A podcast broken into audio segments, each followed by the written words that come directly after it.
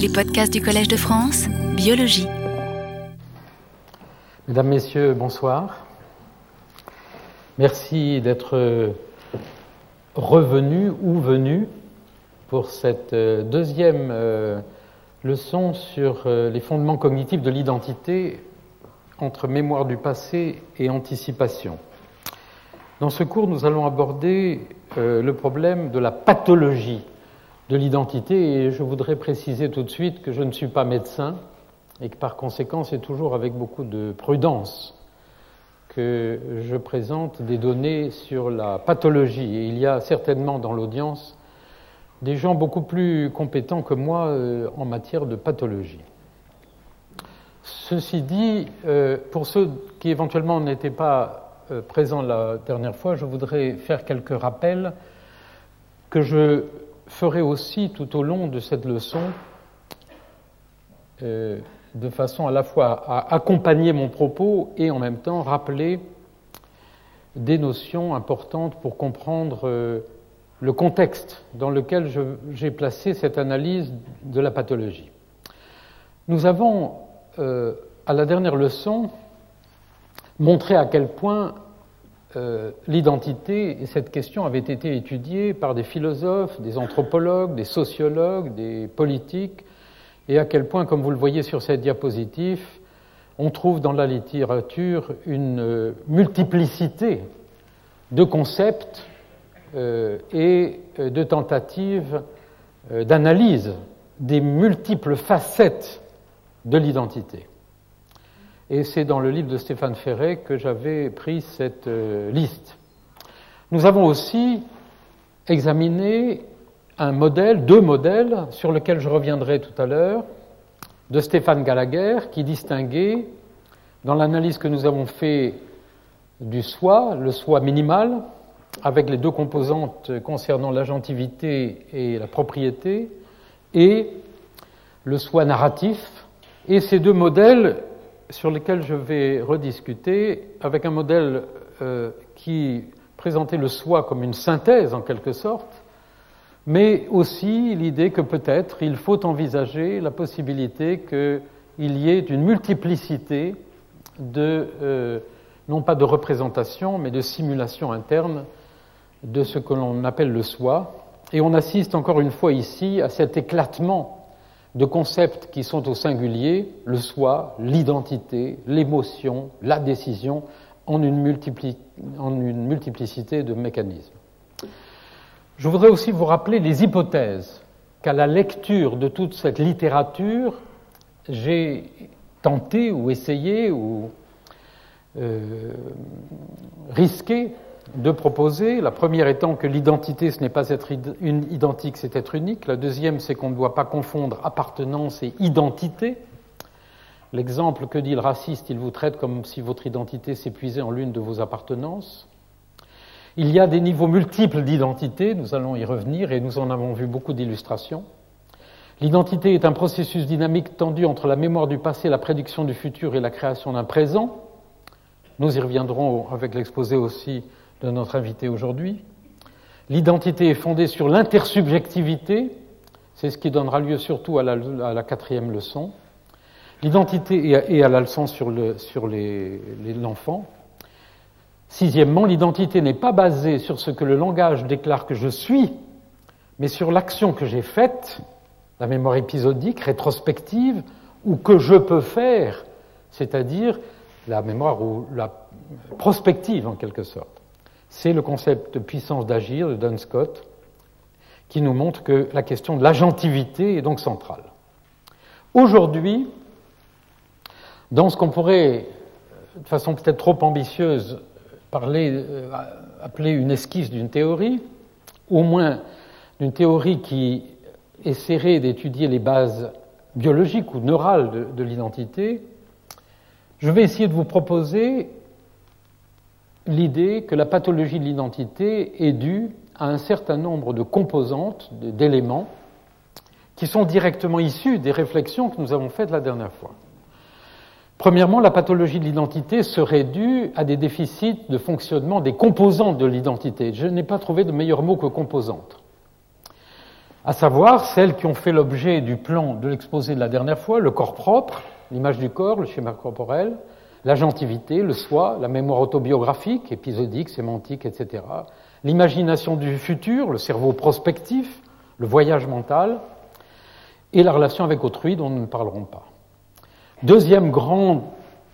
euh, cause possible d'une pathologie de l'identité, non pas des pathologies spécifiques de chacune de ces composantes, mais l'intégration en quelque sorte dans ce que certains appellent un modèle de l'identité, la construction d'une coopération, une cohérence entre ces composantes. Troisièmement, cette capacité d'inscrire ces processus dans le temps, c'est-à-dire dans ce voyage mental, y compris narratif, entre le passé, le présent et le futur. Il peut y avoir des pathologies spécifiques, non pas des composantes, non pas de leur intégration, mais dans cette circulation entre le présent et le futur. Et quatrièmement, la relation avec autrui, et aussi, comme nous l'avons vu évoquer la dernière fois remarquablement par l'exposé du professeur Jamet en particulier, les questions de valeur morale, de règles sociales, de compétences, etc., sur lesquelles euh, je reviendrai seulement lors du dernier cours. Alors, et, sur lesquels nous reviendrons dans un colloque que nous organisons au mois de juin sur métamorphose du travail, de l'identité et des métiers, où cette fois l'identité est inscrite dans l'ensemble de la, de la, vie, y compris du travail, avec cette, euh, ce que je crois être aujourd'hui une euh, perte de l'identité dans le travail qui donne une nouvelle pathologie du travail. Autrement dit, aujourd'hui, devant ce chantier, nous ne pourrons faire, malheureusement et comme d'habitude, que donner quelques éclairages partiels, partiaux, sur la pathologie de l'identité, et je vais commencer en suivant le plan que nous avons déjà pris la, dernière fois, par donner quelques éclairages sur la pathologie du corps propre et du soi. Je voudrais vous rappeler aussi cette image qui est complexe, que nous avons vue lors du dernier cours, qui est due à un papier de synthèse fait par l'équipe de Olaf Blanke à Lausanne, et qui insiste sur l'importance de cette zone du cerveau qui va de la jonction temporopariétale, puis tout au long du lobe temporal, et où toute une série de travaux, y compris certains de notre laboratoire, c'est pas s'ils sont barrés, ce sont ceux de notre laboratoire, et s'ils sont barrés, ça ne veut pas dire que je pense qu'ils sont mauvais, mais c'est parce que la ligne n'est pas au bon endroit. Euh, ces travaux euh, indiquant qu'il y a là euh, une zone extrêmement importante dans toutes ces questions, et nous reverrons ça dans le dernier cours, aussi euh, dans les problèmes des interactions sociales. Avec euh, des données qui viennent euh, de la littérature sur les dissociations du corps, et je vais en parler dans un instant, chez les patients épileptiques, d'autres concernant les sujets normaux, etc. Donc nous avons déjà évoqué des endroits du cerveau où peuvent se produire des lésions, et il y en a bien d'autres, euh, de cette manipulation du corps propre. Alors la pathologie du corps propre, du corps naturel, elle est extrêmement vaste. Les neurologues et les neuropsychologues la connaissent. Il y a des agnosies corporelles, les somatoagnosies, il y a le, les membres fantômes, ce n'est pas une pathologie, mais c'est le fait que euh, lorsqu'on a un membre coupé, on peut avoir euh, l'illusion d'un membre fantôme, et comme cette dame qui avait l'impression d'avoir trois bras et qui était très gênée au supermarché parce que quand elle sortait, elle avait l'impression d'avoir pris trois choses dans trois paniers différents et de ne payer que pour un seul panier. Euh, ces membres fantômes sont animés, ils sont mus par l'intention. Je voudrais aussi citer, je vais mentionner dans un instant les travaux de Christopher Fries, de Mark John Rose sur les schizophrènes. Et puis il y a tout le problème de, des déficits de l'appropriation d'un membre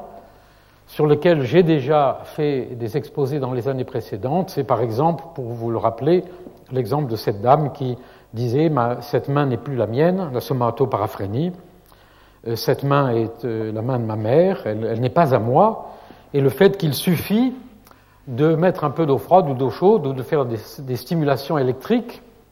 sur la peau ou même optocinétique pour que tout d'un coup le patient retrouve la propriété de son bras. Autrement dit, ces, pertes de la propriété du corps propre, qui bien sûr sont un des aspects de la perte de l'identité du corps propre, sont bien ancrées dans l'ensemble des processus perceptifs, puisqu'il suffit de faire une stimulation vestibulaire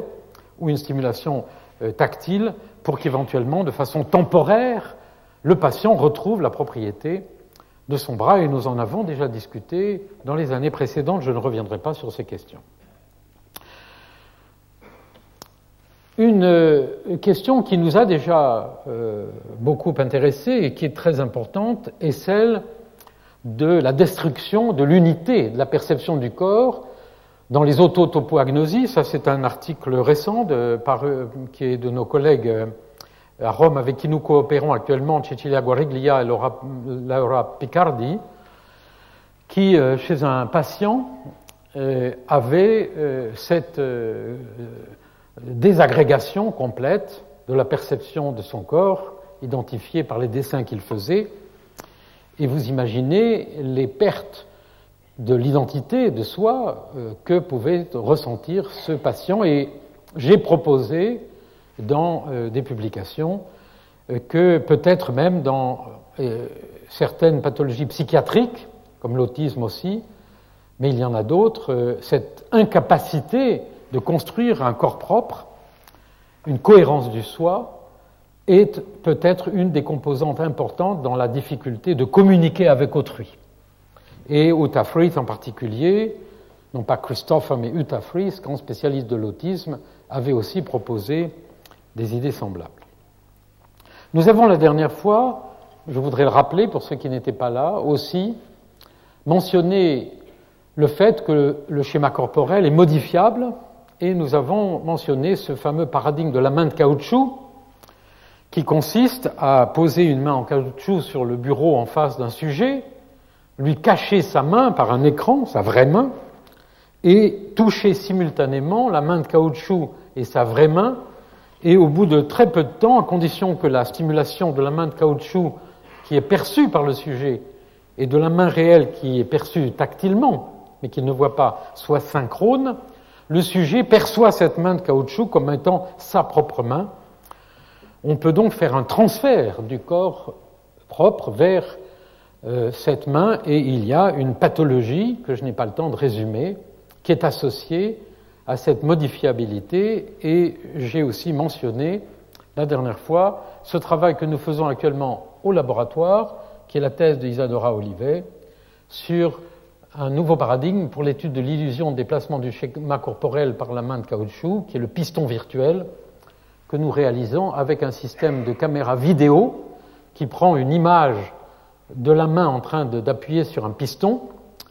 et qui envoie cette image dans un casque de réalité virtuelle où le sujet voit une main virtuelle située en face de lui et peu à peu il perçoit cette pression qu'il exerce sur sa vraie main comme étant perçue sur la main virtuelle. Alors ce paradigme est actuellement utilisé très largement et il y a des études nombreuses qui sont faites pour étudier aussi euh, des pathologies liées à cette modifiabilité du schéma corporel. Dans la neurologie, ces questions euh, de, euh, à la fois de construction de l'image du corps, du schéma corporel, et de leur labilité, de leur variabilité, de leur modifiabilité, ont été euh, abordés et sont des concepts classiques de la neurologie, y compris de la grande neurologie française, des écoles de la salpêtrière. Et je voulais vous montrer simplement cette couverture de ce livre qui, n'est pas très ancien, je crois qu'il a 3-4 ans, sur Body Image and Body Schema, qui résume une partie de la littérature pour ceux d'entre vous qui sont intéressés, puisque j'essaye dans ces leçons en même temps d'alimenter, si je peux dire, votre biblio. Alors évidemment, on ne pourrait pas mentionner la pathologie du euh, corps propre, du, du soi, sans euh, faire allusion à l'immense œuvre de Sigmund Freud. je voudrais en profiter d'ailleurs pour remercier les éditions Les Pufs qui m'ont fait cadeau l'année dernière grâce à Olivier Houdet, des œuvres complètes de Freud en me disant il faut maintenant un petit peu lire Freud. Et je ne vous promets pas que pour euh, lire, pour préparer ce cours, j'ai lu les 17 ou 18 volumes de l'œuvre de Freud, non. Euh, mais j'ai extrait euh, du chapitre sur le moi et le ça cette image dans lequel Freud distingue quelques systèmes. Il a essayé de faire dans ce chapitre, ce schéma classique, une distinction que vous trouverez explicitée très clairement dans, dans, ce chapitre, avec euh, ces différents éléments, euh, des perceptions qui arrivent de l'extérieur, perceptions sensorielles ou venant de l'intérieur, qui sont conscients, qui, ce que nous appelons les sensations, les sentiments, ce système qu'il appelle PC, qui est un système préconscient, vous voyez, qui est en dehors de la sphère consciente, puisqu'il a distingué, euh, même dans l'inconscient, plusieurs niveaux, et puis le niveau qu'il appelle ICS, inconscient. Donc on retrouve euh, dans ce schéma qui est extrêmement simple, euh, pour ne pas dire simpliste, mais qui est simple, ces différents niveaux de la théorie de Freud sur les relations entre conscient et inconscient. Et je voulais vous citer ces deux phrases. Je propose d'appeler l'être qui part du système PC et qui est d'abord PCS le moi, et pour ce qui est du psychique autre que lui et dans lequel il se continue et qui se comporte comme un ICS, inconscient donc, de l'appeler comme le fait Grodek le ça. Page 268. Et la phrase que j'ai prise un peu plus loin, il est facile d'apercevoir que le moi est la partie du ça modifiée sous l'influence directe du monde extérieur par l'intermédiaire du PCCS, en quelque sorte une continuation de la différenciation de surface. Mon but en vous montrant cette image n'est pas de faire l'exégèse,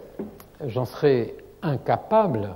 de ces textes, mais de vous montrer quel est le défi pour nous aujourd'hui. Le défi est bien, comme nous l'avons vu la dernière fois, de passer de ce niveau de description des mécanismes à un niveau qui tienne compte des bases neurales, c'est-à-dire de mettre en correspondance, en relation, autant que faire se peut, les euh, concepts issus d'approches comme la psychanalyse ou d'autres approches théoriques et les connaissances nouvelles des neurosciences. Et je voudrais encore une fois citer l'effort qui a été fait ici l'année dernière par euh, Pierre Magistretti dans son colloque sur l'interface psychanalyse-neurosciences et les tentatives qu'il fait actuellement à Genève d'ailleurs avec un psychiatre pour mettre en correspondance des schémas théoriques issus de l'approche psychanalytique et des schémas des neurosciences. C'est un chantier. Donc le défi, c'est de trouver autre chose que simplement ceci. Alors, il y a eu des tentatives, il y en a encore, et c'est dans ce contexte que je vous montre une fois de plus, mais peut-être en franchissant, peut-être, j'espère, un pas de plus dans la réflexion, le schéma de Damasio dans The Feelings of What Happens, dans lequel il avait distingué ce qu'il appelle le proto-self, ici, euh, impliquant principalement des euh, structure euh, dans les lignes médianes du cerveau, très profondes, puis ce qu'il a appelé le core self, euh, qui est conscient, et vous voyez dans ce passage quelque chose qui nous rappelle un petit peu cette frontière que Freud avait mise ici dans son schéma. Je prends peut-être des risques s'il y a des psychanalystes chevronnés dans la salle en faisant ce parallèle, mais euh, c'est le genre d'exercice qu'on est autorisé ou qu'on doit faire ici au Collège de France, et euh, l'intégration qui a été faite avec la mémoire autobiographique, qui l'a aussi fait penser à tous les rappels mnésiques qui ont été évoqués dans les théories freudiennes. Et euh, l'importance de ces processus subconscients dans euh, la construction de l'identité et de ces processus profonds qui, qui, ne font pas nécessairement intervenir le cortex cérébral, euh, ont été euh, mentionnés en particulier par cet article récent sur des patients qui sont anencéphaliques. Vous voyez, ce sont des patients qui n'ont pratiquement pas de cortex, mais qui, ont, euh, qui vivent, comme cette petite fille, qui ont toute une série de mécanismes liés au tronc cérébral à la base du cerveau, avec le cervelet aussi, et, qui, d'une part, et d'autre part, des patients, et Penfield, dans un livre, Penfield et Jasper, avait mentionné déjà le fait que chez un patient, chez des patients, euh, lors d'excisions extrêmement larges du cortex, eh bien, ils avaient remarqué que les patients euh, continuaient à être conscients et à communiquer d'une certaine façon à travers l'opération. Et il y avait donc euh, cette idée de ce que les auteurs avaient appelé de façon très provocatrice Consciousness without the cerebral cortex, a challenge for neuroscience, la conscience sans cortex. Évidemment, comme j'en discutais euh, encore hier avec euh, mon collègue et ami Stanislas Dehaene, qui fait les cours en ce moment sur la conscience euh, ici, les données quantifiables et quantitatives sur ces questions sont maigres, mais il ne faut pas oublier cette dualité fondamentale des différents niveaux de conscience qui vont intervenir dans la construction du soi et aussi euh, dans la pathologie euh, de l'identité. Et cette importance des relations entre ce que Penfield appelait le cerveau centrancéphalique et le cortex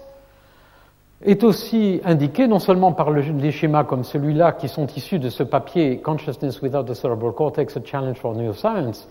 mais aussi de théories comme celle de notre collègue et ami et maître, mon maître Rodolfo Linas, qui a euh, produit une théorie de la conscience donc, dans laquelle il fait intervenir la euh, coopération de deux boucles neuronales, une boucle qui relie le thalamus, les ganglions de la base et le cortex, dans lequel circule l'information, et qui serait une boucle spécifique qui traite du contenu sensible des informations sur le monde, et une deuxième boucle qu'il appelle la boucle du content, du contenu, celle-ci étant la boucle du,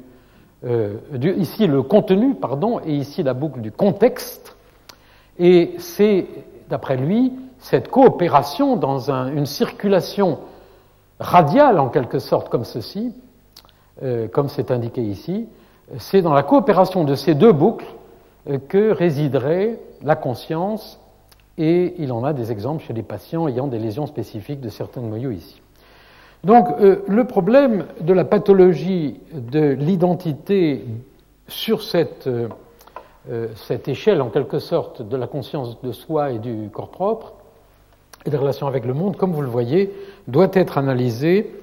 en prenant en compte non seulement l'existence possible de lésions au niveau cortical, mais aussi des dysfonctionnements à différents niveaux de ces grandes boucles radiales et éventuellement de coopération complexe. Vous voyez à quel point cette question est intéressante et tout ceci avait été évidemment d'une certaine façon vu par euh, Penfield qu'il faut lire et relire dans sa théorie centrancéphalique du cerveau euh, lorsqu'il disait les hallucinations expérientielles dont, dont nous avons parlé euh, mercredi dernier sont dues à l'activation de traces mémorielles qui impliquent des connexions bidirectionnelles entre le cortex, le néocortex temporal, voire euh, ce que nous avons dit la dernière fois sur l'hippocampe et les aires médianes, et euh, le système centrancéphalique qui, disait-il, intègre la trace. Donc on retrouve, vous voyez, à travers ces différentes approches Damasio sur le, le proto-self de Linas sur l'importance du thalamus, de Penfield, l'importance de ces, de ces, dialogues entre ces différents niveaux euh, de traitement en quelque sorte et de synthèse possible du, euh, du soi, du moi euh, dans les relations avec le monde et par conséquent la multiplicité de l'origine possible des différentes pathologies. Je voudrais aujourd'hui vous, vous parler plus particulièrement d'une pathologie qui euh, est resté pendant très longtemps euh, de l'ordre de l'observation en neurologie, mais qui connaît depuis quelques années un développement extrêmement intéressant grâce à l'imagerie cérébrale, mais aussi grâce à l'intérêt de neurologues comme Olaf Blanque, mais aussi de nos collègues à Grenoble, puisque j'ai commencé à travailler sur ces questions avec Philippe Cahanet il y a maintenant quelques années. Il s'agit des, phénomènes connus sous le nom d'autoscopie et autoscopie sortie du corps, qui sont des processus de dissociation utilisés par euh, de nombreux charlatans euh, pour euh, faire de la parapsychologie, mais dont on commence à comprendre maintenant les bases neurales. J'ai eu la chance de rencontrer un, psychiatre, professeur Devrin, qui m'a donné deux livres très anciens qui sont introuvables, ou en partie introuvables, qui ont traité de cette question, Flight of Mind, a Psychological Study of the Out-of-Body Experience de Irwin, et en particulier Beyond the Body, ce livre de Susan G. Blakemore,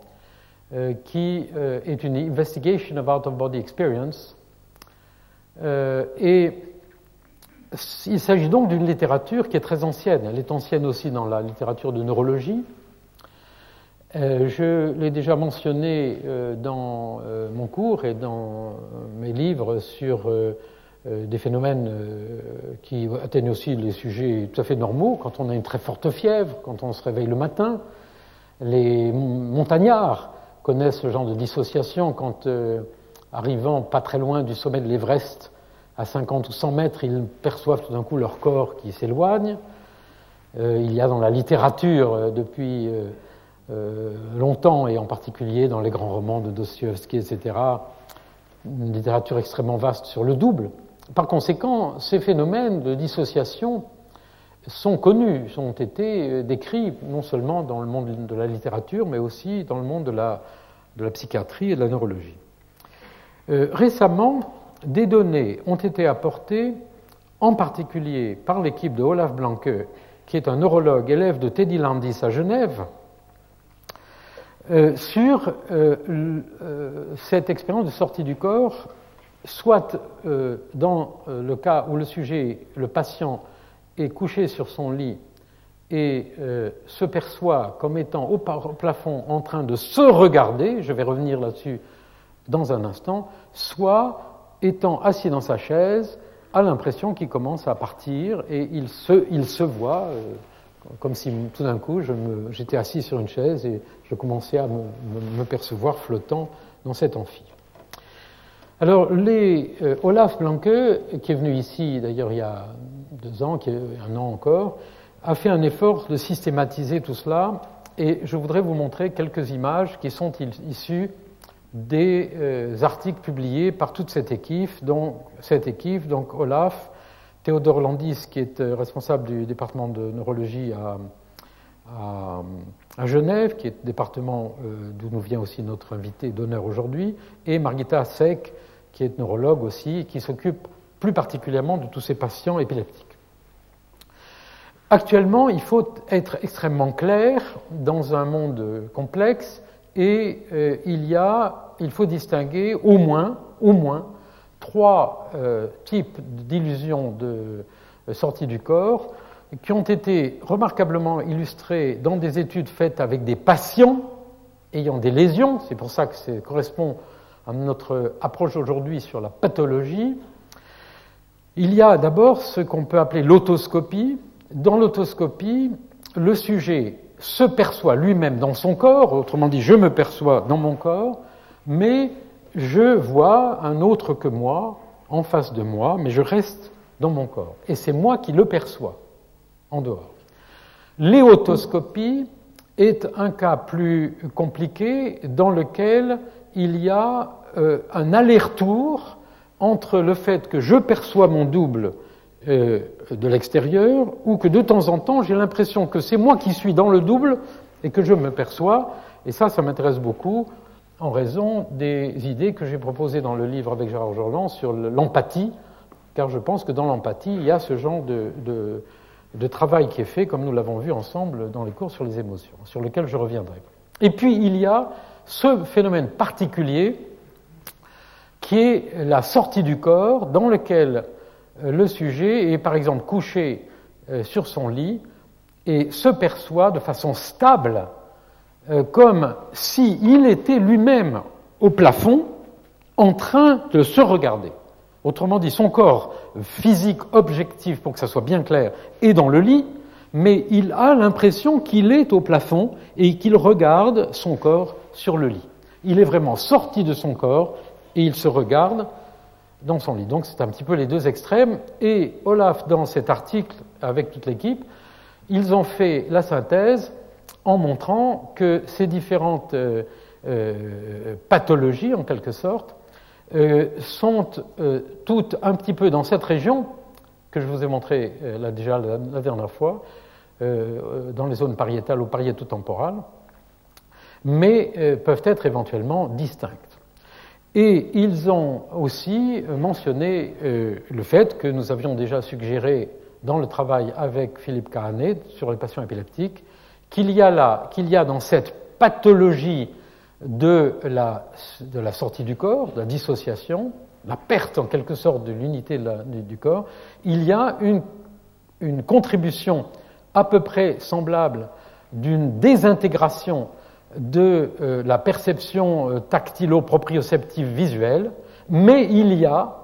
une composante de plus en plus importante au fur et à mesure qu'on passe d'une perception du corps dans lequel on reste égocentré, on reste soi-même, jusqu'à une perception dans laquelle on est sorti de son corps et on s'observe de l'extérieur, une contribution de plus en plus importante d'un dysfonctionnement vestibulaire. Et euh, vous savez qu'aujourd'hui encore, on oublie de mentionner le système vestibulaire parmi les cinq sens, avec obstination, que ce soit dans les expositions, les livres, les traités, mais voilà que depuis quelques années, on commence à reconnaître l'idée que euh, le système vestibulaire est fondamental pour la euh, constitution de la cohérence de notre corps, et c'est ce que j'ai essayé d'enseigner, d'expliquer, d'étudier, de travailler depuis maintenant une trentaine d'années, et c'est formidable de constater que maintenant, on peut arriver à, euh, peu à peu,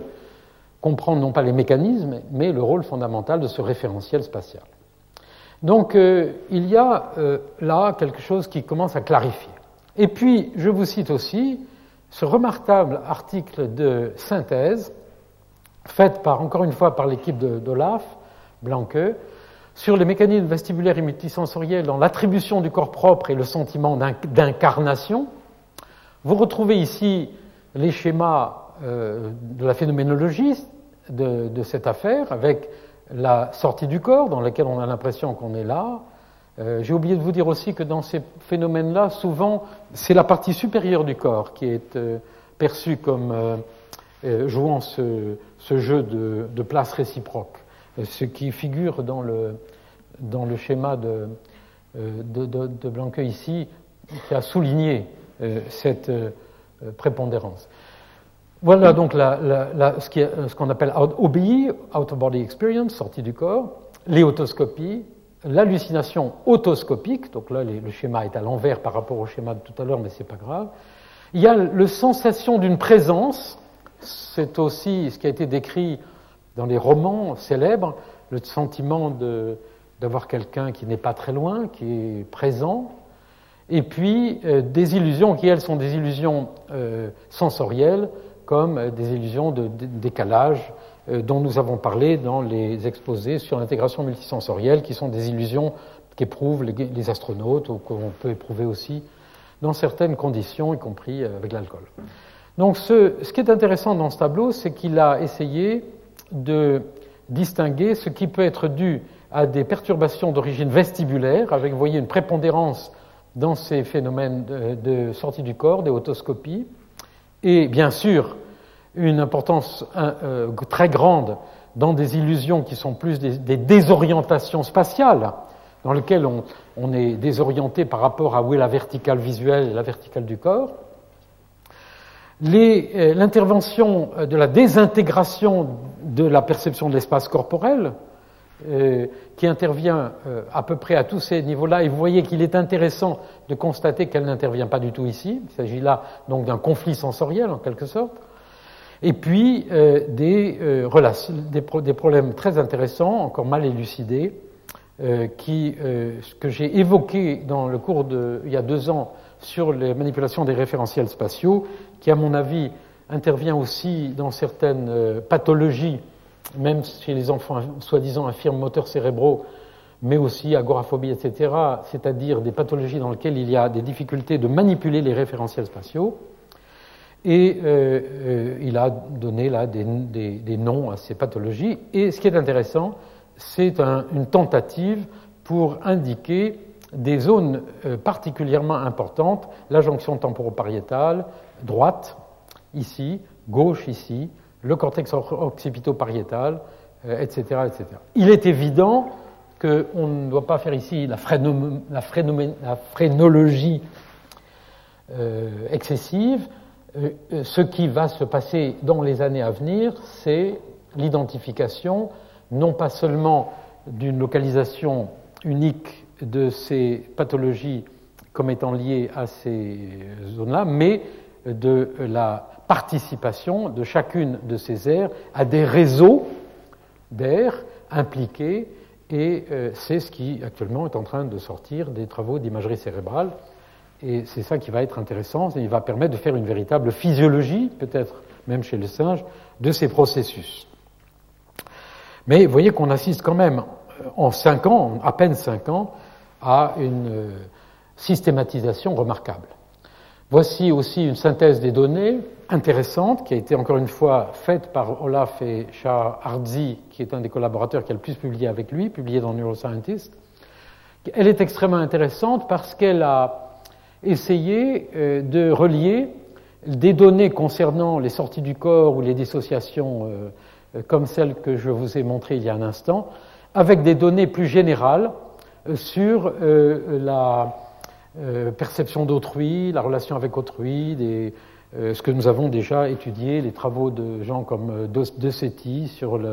la perception de la première personne à la troisième personne, des travaux de Maguire, les travaux de Bonda, euh, Eva la, qui avait fait des travaux sur la perception en miroir des mains, les, les questions de, perception de, symétrie et d'asymétrie. Donc il y a, et ce qui est tout à fait remarquable, c'est qu'on retrouve, vous voyez, cette zone du cerveau finalement comme impliqué euh, dans beaucoup de ces processus. Et encore une fois, je ne pense pas qu'il va s'agir là uniquement d'un seul module, mais il va s'agir vraisemblablement d'un certain nombre de sous-modules impliqués eux-mêmes dans des réseaux euh, plus ou moins complexes, mais il se passe là quelque chose, une opération particulière, nécessaire en quelque sorte, pour euh, cette euh, construction de la cohérence du corps. Et euh, je euh, mentionne simplement aujourd'hui, car je reviendrai dans le cours sur l'empathie, sur ces expériences, en vous montrant aussi une expérience qui est faite actuellement en collaboration entre notre laboratoire et celui d'Olaf Blanque par Bérangère Thiriou, qui est philosophe mais qui fait aussi une thèse de neurosciences, en collaboration aussi avec Gérard Jorland. Euh, sur euh, la, perception en miroir. Donc je reviendrai sur ces questions-là, mais je vous mentionne simplement que euh, dans cette lignée, il y a des travaux récents de 2008, vous voyez, publiés dans Cortex, sur l'utilisation de la cannabis, c'est-à-dire l'apparition de désorientation ou de difficultés dans ces manipulations de la perception du corps, de la perception, la manipulation des référentiels, euh, qui euh, peut être due au mauvais usage de drogues comme le cannabis. Donc vous voyez qu'il s'agit maintenant pas seulement euh, d'une relation entre ces observations et la neurologie, d'ouverture éventuellement vers une neurophysiologie, mais aussi de pistes intéressantes vers la toxicologie, et tout ceci est extrêmement passionnant. Je voudrais euh, poursuivre notre plan, passer maintenant au deuxième aspect que nous avions étudié ensemble euh, la dernière fois, qui est l'agentivité. Euh, je vous ai montré mercredi dernier ce schéma de Gallagher, qui est philosophe et qui reprenait le schéma général de l'agentivité qui avait été proposé par l'école de Fried, etc., et notamment l'idée qu'on est, qu'on est agent, qu'on sait qu'on est agent de son mouvement lorsque le cerveau produit un modèle, une anticipation, un modèle interne en anticipation du mouvement qu'on va faire. Autrement dit, le cerveau n'attend pas des informations sensorielles pour s'apercevoir qu'il fait un mouvement. Je sais que je fais ce geste-là parce que mon cerveau produit un modèle anticipateur, feed forward, forward model, euh, qui euh, euh, établit un état prédit dans lequel doivent se trouver mes sens et, et, mes muscles, etc., et mon corps. Et Gallagher avait repris cette idée que ce qu'il avait appelé le, le, soi minimal, en quelque sorte, était en partie basé sur ces mécanismes.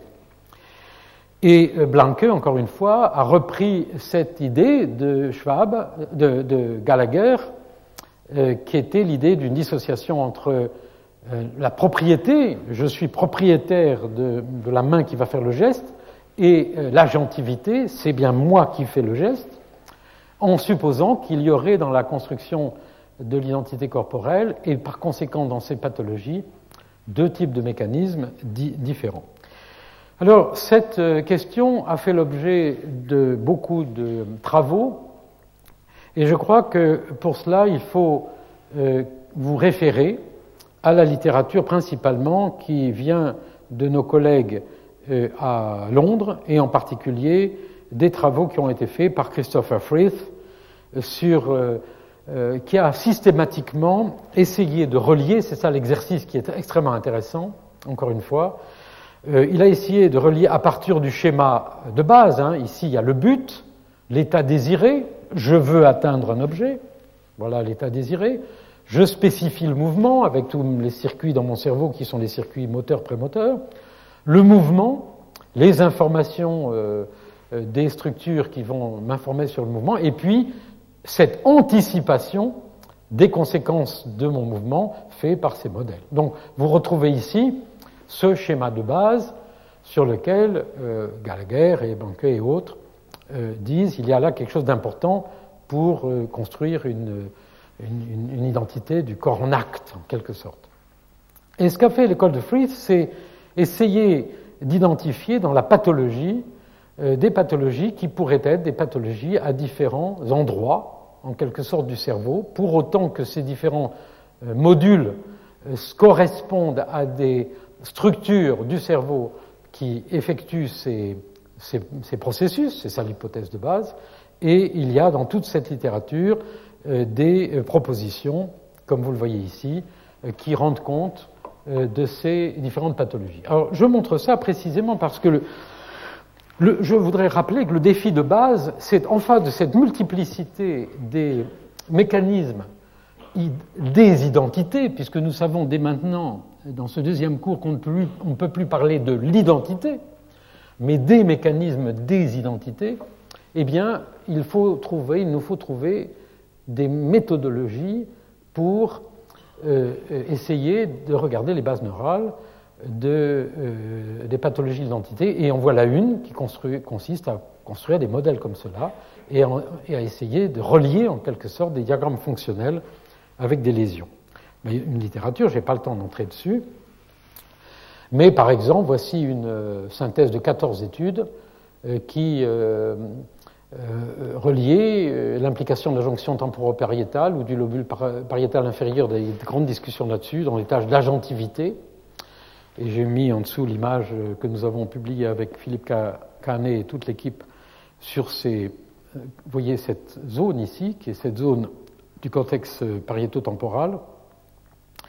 et euh, toutes ces zones que nous avions identifiées comme donnant des, des illusions de rotation, etc. Donc vous voyez qu'on retrouve encore une fois ces zones du cortex pariétal impliquées dans cette euh, responsabilité de l'agentivité. Et voici un papier, un article publié par euh, des chercheurs de, qui actuellement sont à la pointe de ces questions. Patrick Haggard, qui est venu ici faire une conférence dans le cadre de cet enseignement. Angela Sirigu, qui est une neuropsychologue à, Lyon, qui fait des travaux euh, remarquables, aussi la pratique est à, à, Rome actuellement, je crois, Et, ils ont montré dans cet article de Nature Neuroscience en 2004 un déficit de la conscience de l'initiation de l'action volontaire. C'est bien moi qui fais cette action, avec un paradigme temporel de, des patients euh, ayant une lésion pariétale peuvent se percevoir, peuvent percevoir quand le mouvement démarre, mais pas quand ils ont eu l'intention de bouger. Euh, il y a ceux d'entre vous qui sont des spécialistes connaissent les travaux très anciens de Libet qui avait essayé de dissocier le fait que nous pouvons très bien identifier le moment où nous commençons un mouvement, mais euh, c'est plus difficile de, euh, d'essayer d'identifier le moment où j'ai conscience du fait que je vais faire un mouvement. Il y a donc toute une méthodologie dans la littérature qui utilise des temps de réaction, des méthodes euh, sophistiquées. Et cette expérience qui a été faite avec euh, ces patients a repris ce type de problématique. on, fait, on montre une horloge avec un, chronomètre, on démarre, l'aiguille se met à tourner, donc ça fait 0, 5, 10, 1, 1, ça tourne en rond comme ça. Et puis, on dit au sujet, vous, vous, avez un bouton et vous appuyez sur le bouton quand vous voulez. Alors, allez-y. Pof. Le sujet va démarrer son mouvement à un moment donné, l'aiguille sera quelque part euh, là, et on lui demande, donc l'aiguille de l'horloge tourne, on lui demande de bien regarder, et il doit dire euh, quelle est l'heure, ou donc le chiffre en face duquel est, l'horloge, lorsque euh, soit ils ont appuyé, soit ils ont décidé d'appuyer et on trouve des chiffres différents. Et c'est donc la méthodologie euh, classique qui est employée dans ce genre d'expérimentation. Et ils ont donc montré que ces sujets peuvent percevoir quand le mouvement démarre, mais pas quand ils ont eu l'intention, et ils ont une lésion du cortex pariétal, d'où l'idée, vous voyez le, genre de raisonnement qui est fait aujourd'hui, ce ne sont pas des enregistrements neuronaux chez le singe, mais ce sont un raisonnement à partir de ces lésions et de l'expérience de psychophysique quantitative, d'où l'idée que le cortex pariétal produit ou est le siège de ou est impliqué dans des circuits qui, sont concernés par un modèle du mouvement qui va être initié, l'intention de bouger, et voir là aussi les travaux pour les spécialistes de Richard Jean Andersen et tout ça. Je euh, suis donc obligé de passer très rapidement sur la, parce que je voudrais, euh, euh, dans les 12 ou 13 minutes qui restent, le petit quart d'heure qui me reste, vous reparler de la composante importante pour l'identité qui est la mémoire autobiographique et l'anticipation. Et je vous signale un livre paru récemment de Mme Pioligno avec Eustache et d'autres, euh, des amnésies organiques aux amnésies psychogènes, qui traitent en particulier de ces questions que je ne pourrais résumer que très rapidement. Alors je vous rappelle que la mémoire autobiographique, nous l'avons dit la dernière fois, est une composante importante euh, du soi, euh, que bien sûr elle implique toute une série de mécanismes, le, processus de référence à soi implique toute une série de mécanismes, mais aussi la mémoire autobiographique. Je vous rappelle ce schéma que nous avons aussi étudié, qui est dans un article de 2008 euh, du même groupe, euh, qui distinguait euh, deux types de, de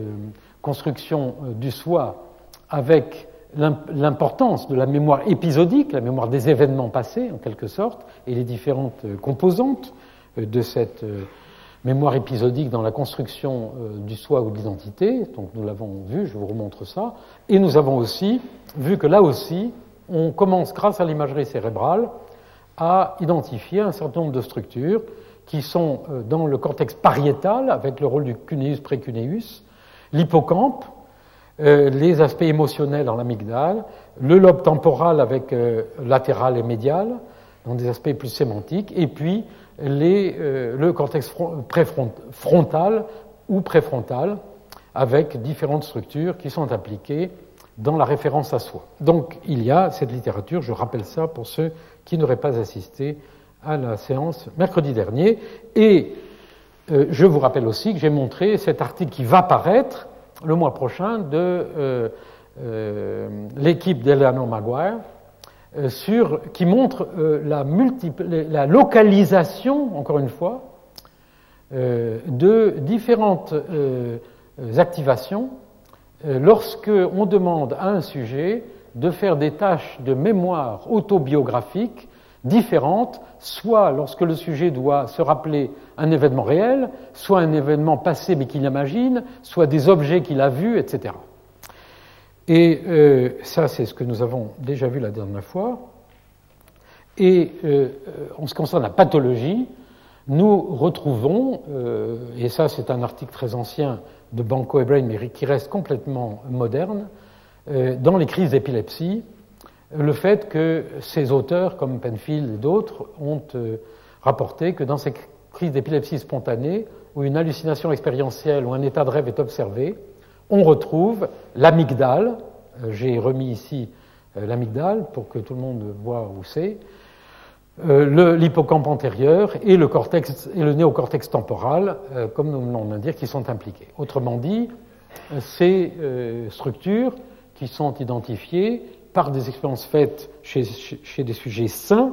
comme participant à l'élaboration des différentes composantes de la mémoire autobiographique, eh bien, on les retrouve aussi euh,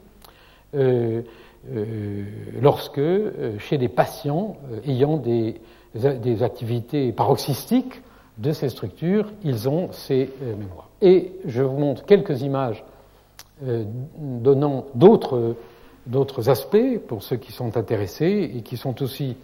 issus du travail de l'équipe de Piolino, Eustache, etc., ou de Madame Piolino elle-même. Voici un exemple de travail qui a été fait, publié il y a très peu de temps, sur euh, le lien qu'il y a entre la reconstruction des souvenirs et l'identité, euh, dans le cas de démence fronto-temporale avec l'implication de régions orbitofrontales. Orbitofrontale, c'est euh, ici, ce cortex orbitofrontal, qui est une structure très importante dans la liaison entre le système limbique, le système des émotions, l'attribution de valeur, et tout le système cognitif, ici. Euh, un travail qui a été fait par ces équipes sur la connaissance et les souvenirs résiduels sur euh, euh, l'identité chez des patients euh, ayant, enfin des patients Alzheimer par exemple, ou des patients ayant une démence sémantique. Et vous voyez que ces patients ayant la maladie d'Alzheimer débutante, c'est un signe précoce, bien connu chez ces patients, et ces articles sont déjà d'ailleurs un peu plus anciens, mais c'est bien connu, tout ça est maintenant quantifié depuis assez peu de temps avec euh, des profils d'amnésie rétrograde autobiographie dans différentes pathologies qui permet de voir les liens entre la mémoire et la perte d'identité. Par exemple, les patients Alzheimer semblent mieux se rappeler l'ancien que le récent, et les patients avec démence sémantique, le contraire, c'est-à-dire qu'on obtient, et ça c'est ça qui est intéressant, en parallèle avec ce que donne l'imagerie cérébrale, on obtient par des approches de neuropsychologie, finalement, de psychologie expérimentale, on obtient des dissociations qui confirme le rôle de ces différentes structures euh, spécifiques dans les différentes composantes de la mémoire autobiographique. Voici euh, un autre travail que je cite, qui est euh, de la même équipe, concernant le fait que les patients Alzheimer semblent mieux se rappeler les épisodes anciens que les récents, et vous savez que ceci est vrai chez toutes les personnes âgées. Nous reviendrons sur cette question-là dans le cours que je ferai il y a, dans 15 jours sur le, les problèmes de l'identité tout au cours de la vie, et puisqu'il est connu que chez les personnes âgées, on, a plus, on se rappelle plus facilement souvent euh, ces souvenirs anciens ou les comptines qu'on nous racontait ou les chansons qu'on entendait quand on était enfant, plutôt que les souvenirs récents. Et ceci est en partie dû à des déficits de l'hippocampe euh, ou de la formation hippocampique qui est impliquée dans la création de souvenirs récents, qui sont ensuite transférés par des mécanismes neuronaux qui sont en particulier étudiés actuellement dans notre laboratoire ici chez le rat par l'équipe de Sid Wiener et de Michael Zugaro, Karim Benchenan, etc. Et sur lesquels d'ailleurs nous ferons une après-midi euh, à l'Académie des sciences euh, le 10 février. Autre exemple, les déprimés, qui, comme je l'ai montré dans mon cours sur l'émotion il y a quelques années, euh, ont des modifications d'activité dans l'amygdale et le cortex orbitofrontal, euh, ne se souviennent pas des événements agréables, ceci modifie leur modèle d'identité, c'est cette expression de modèle d'identité qui est employée actuellement et qui, à mon avis, est euh, une expression de synthèse en quelque sorte, globale qui contient tous les, concepts dont j'ai parlé. Et la phrase, le résumé de ce travail, c'est dans la dépression, les souvenirs d'événements agréables ne font pas partie du modèle d'identité actuel du sujet. Vous voyez la phraséologie qui est employée par les spécialistes, contrairement aux souvenirs d'événements négatifs. C'est-à-dire qu'il y a là une chose intéressante, c'est que ce n'est pas simplement qu'on n'a pas un souvenir ou un autre, c'est que le système limbique va biaiser, en quelque sorte, la mémoire euh, vers des souvenirs positifs ou négatifs. Et évidemment, à un moment donné, la perception que j'ai de moi-même va être différente puisqu'il y aura une pondération. Euh, dans un sens ou dans l'autre. Au fond, tout cela est trivial, mais euh, ce qui est intéressant aujourd'hui, c'est qu'on voit naître des outils, des outils au confluent des neurosciences, de la neuropsychologie, de la psychologie expérimentale, pour donner une base expérimentale à toutes ces choses. Voici aussi un cas très rare d'une perte totale d'identité, euh, avec un changement total de personnalité, de goût, d'objectif. Le patient reconstruit une nouvelle identité basée sur de nouveaux souvenirs. il n'y avait aucune lésion décelable à, l'IRM et euh, tout ceci relève d'autres hypothèses sur lesquelles je n'ai pas le temps de, m'apesantir aujourd'hui, mais c'est pour vous montrer qu'il y a là encore une autre dimension avec euh, ces déficits particuliers de, chez ce patient de ces souvenirs euh, anciens euh, qui ont conduit à cette perte totale d'identité. Et puis, euh, pour terminer cette, ce liste en quelque sorte, un autre exemple, patients ayant subi un traumatisme, traumatisme crânien qui ont des déficits du sentiment de souvenir, de l'imagerie visuelle, de la perception de soi et des détails spatio-temporels de ce qui leur est arrivé. Et enfin, euh, deux exemples euh, sur la schizophrénie, avec un travail de Jean-Marie Dagnon, qui est un grand spécialiste de la schizophrénie, travail récent, à, Strasbourg. Jean-Marie Dagnon est un des euh, psychiatres qui fait de grandes expériences sur ces questions, avec des travaux que vous trouverez ici, avec des déficits chez les patients, dans ce lien entre mémoire et modèle d'identité et euh, un travail euh, aussi très récent, puisqu'il est de, 2008, de Daniel Schachter, euh, dont j'ai mentionné le travail sur le, cerveau prospectif, la, la, mercredi dernier, qui a montré une chose extrêmement intéressante. Lorsque vous essayez de vous rappeler un événement, par exemple la destruction des tours de New York, eh bien, vous, vous, vous rappelez en ce moment que ça euh, cet événement, mais vous ne vous souvenez peut-être pas euh, euh, là où vous étiez ou qui vous a parlé de cela. Or, en général, d'ailleurs, nous nous souvenons de. il y a un lien entre le lieu et le souvenir émotionnel. C'est une coopération entre l'hippocampe et les structures de mémorisation. Mais il y a une dissociation qui a été montrée dans la littérature entre la reconnaissance des événements euh, et la reconnaissance de la source. Par exemple, si quelqu'un, euh, euh, ici l'expérience qui a été faite par Schachter consiste, évidemment c'est une expérience de laboratoire, consiste à, donner, à dire à un sujet une liste de 50 ou 100 noms, une balle, un avion, etc. Donc on dit sujet, balle, avion, etc. Des mots. Et puis ensuite, après un certain délai, on lui redit ces mots, mais mélangés dans des mots qu'il n'a pas entendus. Et il doit dire je connais ou je ne connais pas. Donc il, doit mémoriser le mot. Mais on lui a aussi fait entendre les mots soit par une voix d'homme, soit par une voix de femme. La source de l'événement, de l'objet, était une voix d'homme ou une voix de femme. Et ce travail montre qu'il y a une dissociation entre, chez les patients schizophrènes entre la capacité de se rappeler les mots et de se rappeler la source, c'est-à-dire c'était une voix de femme ou une voix d'homme, avec euh, le fait que les patients schizophrènes, ou certains patients évidemment, certains, euh, ne se souviennent pas de l'événement, mais reconnaissent la source. Donc il y a encore une dissociation intéressante qui ne peut pas ne pas jouer. Et je vous montre cette image, encore une fois, de Penfield, qui avait, dans cette zone qui nous intéresse tant, euh, trouvé des activations liées à cette question de la familiarité. Alors je mentionne euh, dans la dernière minute euh, de cet exposé un autre domaine sur lequel je vais simplement passer sur les diapos parce que je reviendrai là-dessus dans les deux dernières euh, leçons, qui est la, pour généraliser, si vous voulez, et vous montrer que cette pathologie est encore plus complexe, c'est la question de la personnalité dite borderline, de l'état critique. Le patient borderline souffre d'un monde intérieur chaotique, d'aspects mouvants, de doutes paralysants, de problèmes d'identité déstabilisants, d'une angoisse massive, d'un désespoir quasi permanent. Ce trouble complexe a exigé des modifications des approches de la psychothérapie. Il y a un, très, un livre très intéressant publié récemment par Firouzé Méran, euh, et, qui est une spécialiste. Euh, il y a plusieurs types d'approches de cette personnalité borderline, chacun ayant son idée, le cognitiviste, un schéma dysfonctionnel, le thérapeute, une dysrégulation émotionnelle, le psychopharmacologue, le psychanalyste, le sociologue. Et nous, reviendrons sur ces, questions dans notre dernière leçon. Et euh, je voudrais simplement terminer